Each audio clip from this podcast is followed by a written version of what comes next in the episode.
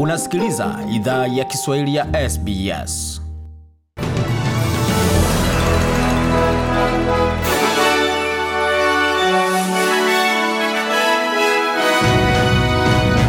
Wasikiza idhaa ya Kiswahili ya SBS hiki hapa hapa ikiwa ni taarifa kamili ya habari. Maelfu ya watu walipakia mitumbwi kwa ajili ya kuhama mji wa Goma kaskazini mwa Jamhuri ya Kidemokrasia ya Kongo. Wanahofia mlipuko mwingine wa volkano katika mlima wa Nyiragongo ambao imeripotiwa unaweza lipuka wakati wowote. Wa Bwana Mahangi ni mkaaji wa mji wa Goma na amesema watu wanatii ujumbe kutoka gavana wa jimbo hilo la Kivu Kaskazini.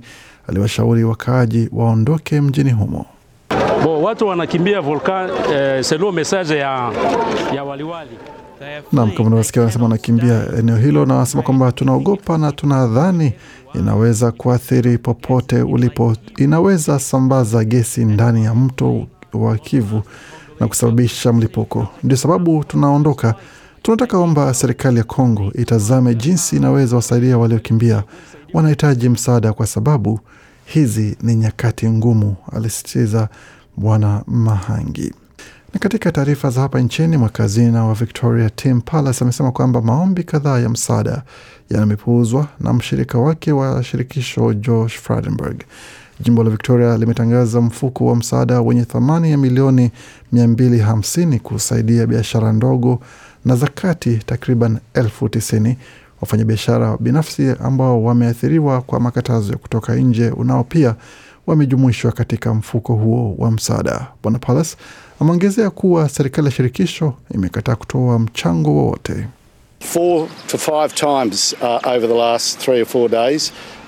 Asema mara nne au mara tano katika wiki tatu au nne zilizopita nimezungumza na makazina wa shirikisho nikimhamasisha watoe mchango wowote. Ilifika wakati nilimwambia changia hata kama ni kidogo, ili tuweze sema kwamba mnafanya kitu kinachoonekana katika matendo yenu na katika juhudi zenu. Hamfanyi chochote, alisisitiza Bwana Pallas. Licha ya ukosoaji huo, waziri wa shirikisho wa afya Greg Hunt amesema serikali ya madola inasaidia serikali ya jimbo la Victoria na amekaribisha hatua ambazo zimechukuliwa na wakazi wa Victoria. It builds on the uh, $45 billion which the Commonwealth has uh, provided to Victoria. Amesema ni nyongeza kwa dola bilioni 45 ambazo serikali ya shirikisho iliipa Victoria. Huu ni msaada mkubwa zaidi kwa jimbo na mkoa wote. Ni nyongeza kwa dola bilioni 13 ambazo serikali ya Victoria imetoa, alisisitiza Bwana Hunt ambaye ni waziri wa afya nchini Australia. Na kiongozi wa zamani wa upinzani katika jimbo la New South Wales Michael Daly atakarejea katika wadhifa wa uongozi baada ya kutangaza nia yake ya kuwania uongozi wa chama hicho kwa mara ya pili. Bwana Daly alirithi wadhifa huo kutoka kwa Luke Foley karibu ya mwisho wa mwaka 2018 kabla ya kuongoza chama hicho kushindwa katika uchaguzi wa jimbo hilo wa mwaka 2019 na yeye mwenyewe kujiuzulu punde baadaye. Amesema atawania uongozi tena baada ya kiongozi wa chama hicho Jodi Makai kujiuzulu Ijumaa wiki hii.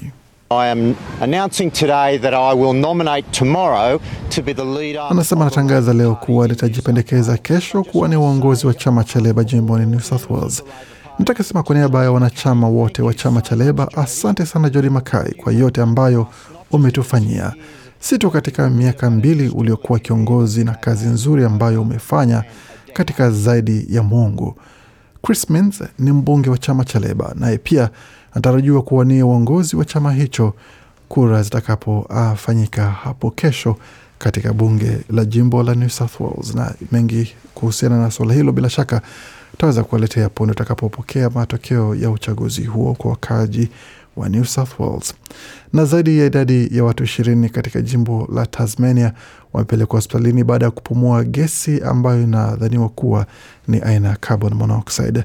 Ajali hiyo ilifanyika katika eneo la Tasal Salmon katika kiwanda cha Tasal Salmon karibu ya mji wa Dover na kuacha wengi wakiwa na matatizo ya kupumua pamoja na kutapika. Operesheni za, ku, za kuendesha vyuma ndani ya jengo hilo vimesitishwa kwa muda kwa sababu ya ajali hiyo, na suala hilo likiendelea kuchunguzwa wakati wagonjwa wote wakiwa katika hali sawa ama akiwa wako katika hali mbaya sana kama ilivyoripotiwa, na watatu wamesalia hospitalini kwa wa kutazamwa usiku wa kuamkia, wakati shirika la Worksafe Tasmania linaendelea na uchunguzi wa kilichotokea.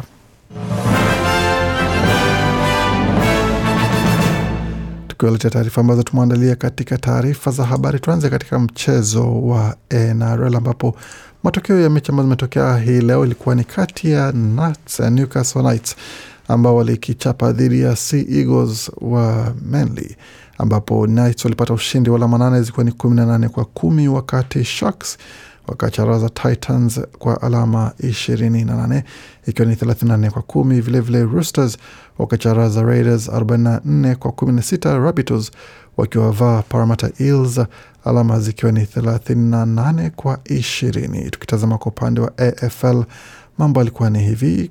Port Adelaide walipata ushindi wa alama 115 dhidi ya Fremantle ambao walipata 69, wakati Sydney uh, Swans wakapata ushindi alama ikiwa ni mia moja kwa Carlton sabini na nane. Richmond wakapata ushindi wa alama mia kumi na moja kwa themanini na tatu ambazo Adelaide walipata Adelaide Crows hao, wakati Gold Coast Suns wakapata ushindi wa alama mia kumi na tatu dhidi ya Hawthorn ambao walipata kumi na sita. Tukitazama katika matokeo mengine ama mechi zingine za michuano ya wazi ya, ya Ufaransa ambapo katika mechi ambazo zinakaribia kuanza zitachezwa katika hali ingine ambayo ni ina chini ya wimbi la coronavirus, wakati pia inatarajiwa kwamba ni mashabiki elfu tano mia nne tu watakaoruhusiwa kuingia katika uwanja kila siku kuweza kushuhudia mechi hizo, wakati hiyo ikiwa ni nyongeza ya watu elfu moja. Katika mechi za kwanza za michuano hiyo itakuwa ni kati ya mchezaji Batiste Teso ambaye asema kwamba atashiriki katika mechi hiyo akitazama kile ambacho kitajiri. Bah, ça, ça fait une heure que j'attends et Roland Garros. I've been waiting for an hour. Roland Garros, for me, Amesema nimekuwa nikisubiri kwa zaidi ya saa moja. Huyo ni shabiki wa mchezo huo. Roland Gar- Garros kwa upande wangu kama shabiki wa tenis ni kitu ki, muhimu sana na kitu kubwa sana kwangu. Nimeweza kuja hapa baada ya miaka miwili tukizingatia makatazo yote yaliyofanyika kuanzia mwaka elfu mbili kumi na tisa na sasa mwaka elfu mbili ishirini na hali hii imekuwa ni maalum sana kuweza kutazama hali inavyokuwa kwa upande wa makatazo ya kiafya pamoja na kuweza kufurahia mechi ambazo zimeandaliwa na kuweza kuwaona wachezaji pia ni kitu ambacho kitakuwa ni cha kipekee bila shaka, tukitazama hali ya afya ilikiwepo ikizingatiwa. Tukitazama kile ambacho kimejiri katika taarifa za leo, ni katika mechi ya klabu bingwa barani Ulaya ambayo ilikuwa ni mechi ya kufunga msimu, ambapo fainali ilichapwa kati ya Chelsea na Manchester City, timu zote za Uingereza zikutana katika dimba la Estadio Dragao kule Ureno, katika mji wa Porto, ambapo Chelsea walipata ushindi dhidi ya Man City kwa bao moja kwa sufuri kutoka kwa Kai Havertz, na hapa ni mchezaji mboya ama ikiwa ni mshabiki akizungumzia kichapo cha City dhidi ya Chelsea. Hey, what can you say? Look, it's Champions League final. It's always going to be a 50-50 shot. Nasema hii ilikuwa ni fainali ya Champions League ama ligi kubwa ama fainali ya klabu bingwa, na vilevile vile, kila mara huwa ni tuseme, upande wote unaweza kushinda, ikiwa ni hamsini hamsini kwa upande wa kubashiri, na Chelsea ilikuwa timu bora katika siku ya leo, na kwa upande wa shabiki wa City wanasema kwamba bila shaka na huzunika.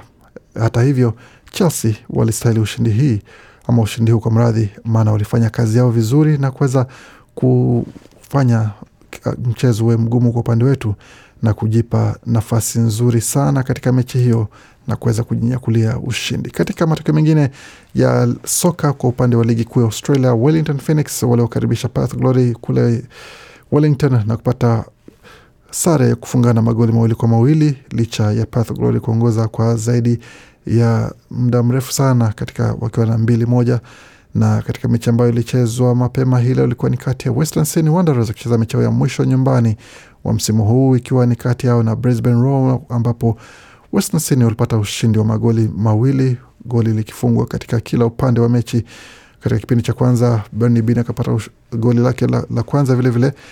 Bruce Kamau akapata goli lake la kwanza na takriban goli la nane katika msimu huu katika kipindi cha pili, akikaribia kumaliza mechi hiyo na kuongoza timu hiyo kupata ushindi wa magoli mawili kwa sufuri. Na muda usio mrefu, bila shaka tutaweza kufanya uchambuzi kwa kina kwa jinsi alivyocheza na jinsi wenzake walivyocheza katika mechi hiyo.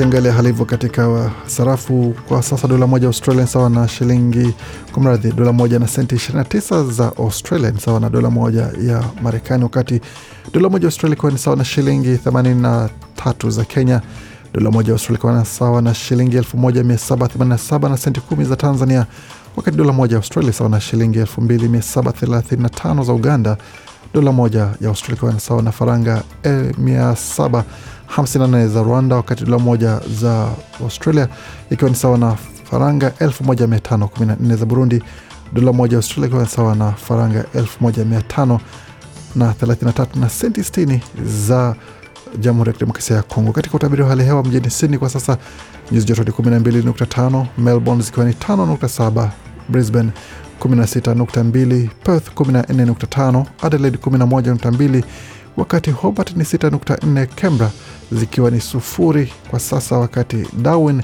ni 24.5. Na hapo ndo mwisho wa taarifa habari ambayo tumeandalia. Bakia nasi kwa makala mengine manakujia muda usio mrefu.